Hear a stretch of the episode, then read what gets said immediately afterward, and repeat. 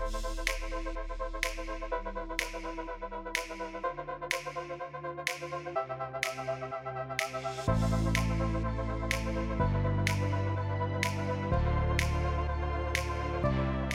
szeretettel köszöntünk Cakó Borbála az első vendégünk ebben a különleges, de azt gondolom, hogy remélhetőleg nagyon hasznos kezdeményezésben, az álomhatáridőben. Bori szinte a legismertebb magyar női vezető a világon, és szándékosan mondom, hogy a világon, és idehaza meg természetesen a legismertebb női vezető. Dolgoztál bankban, dolgoztál eh, Big Four-nál, a HBRF jelenlegi tiszteletbeli elnöke vagy, te alapítottad, az alapítók között voltál, és évek, hosszú éveken keresztül eh, tetted ikonikussá ezt a testületet és ezt a szervezetet, és jelen pillanatban pedig az Institute of Directors fantasztikusan új kezdeményezésnek vagy az elnök, erről majd később fogunk beszélgetni. Mi volt a legnagyobb kockázatvállalásod, és hogyan sikerült a döntésed?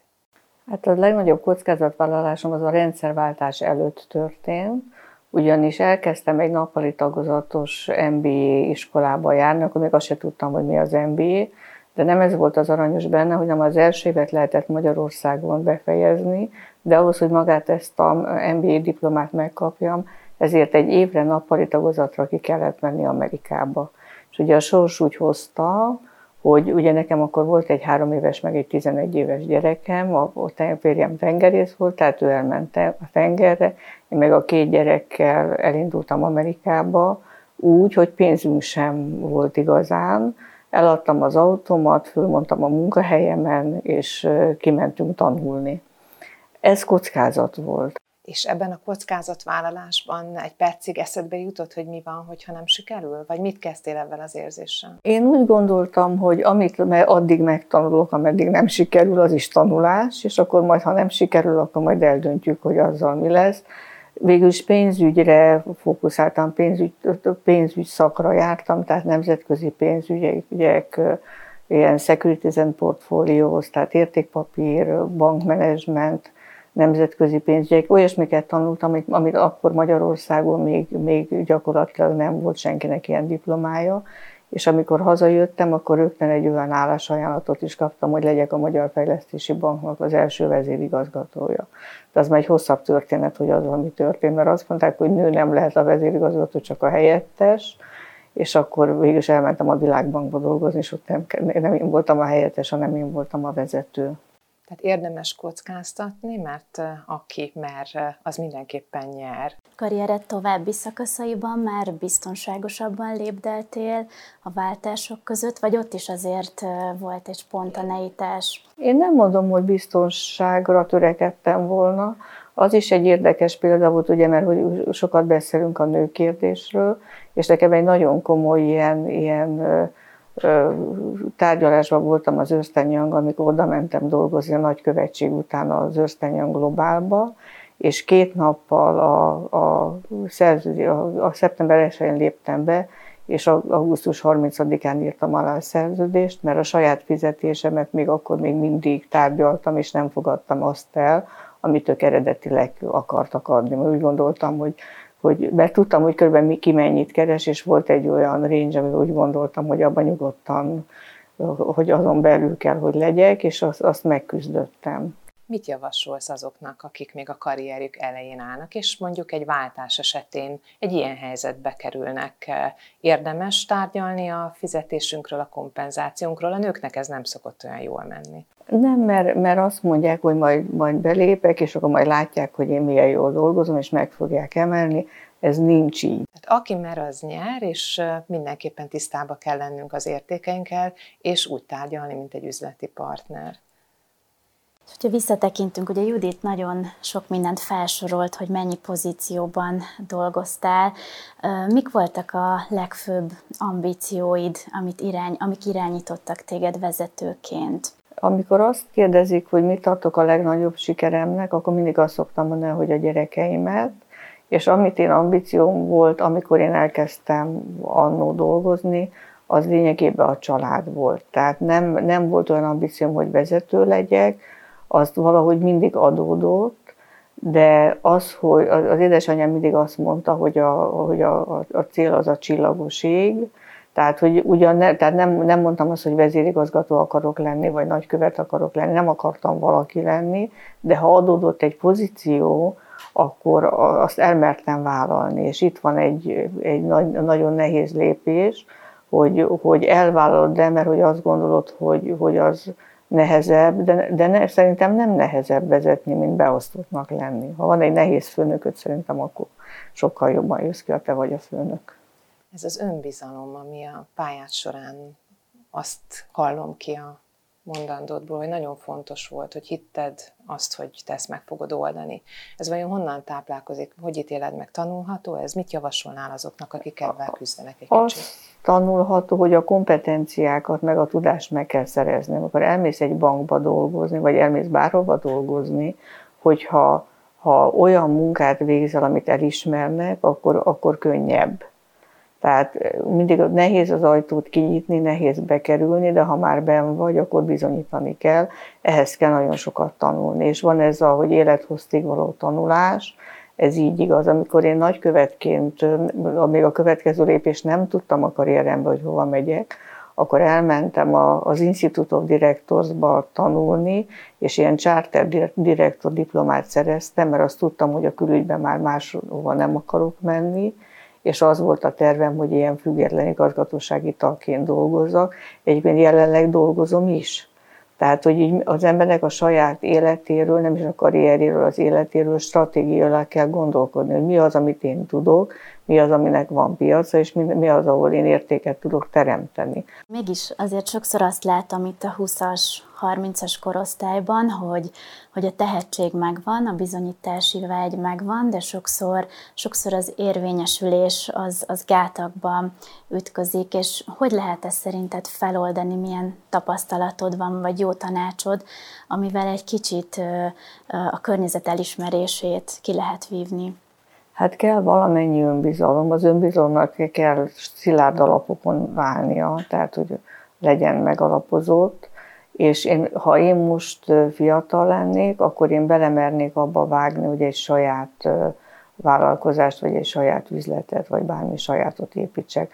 A mai világban nagyon sok lehetőségük van a fiataloknak, hogy, hogy úgy teremtsenek értéket, hogy, hogy a saját maguk főnökei legyenek. Folyamatosan azt hallom, hogy stratégiában kell gondolkodni, és hogy valahol termékek vagyunk a, a piacon mindannyian, és hogyha így fogjuk fel, akkor gyakorlatilag mindig meg kell, hogy legyen a fejünkben a következő lépés, és adott esetben egy B-terv is. A kockázatvállásról beszéltünk.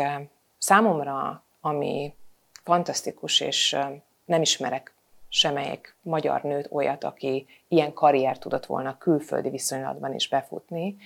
Mi kell szerinted ahhoz, hogy valaki elhiggye magáról azt, hogy akár nemzetközi téren is egy magyar származású menedzser sikereket tud elérni, és milyen szerepe volt ebben a networkingnek, a kapcsolatépítésnek, és abban annak, hogy tudják-e azt, hogy milyen értéket termel Cakóbori?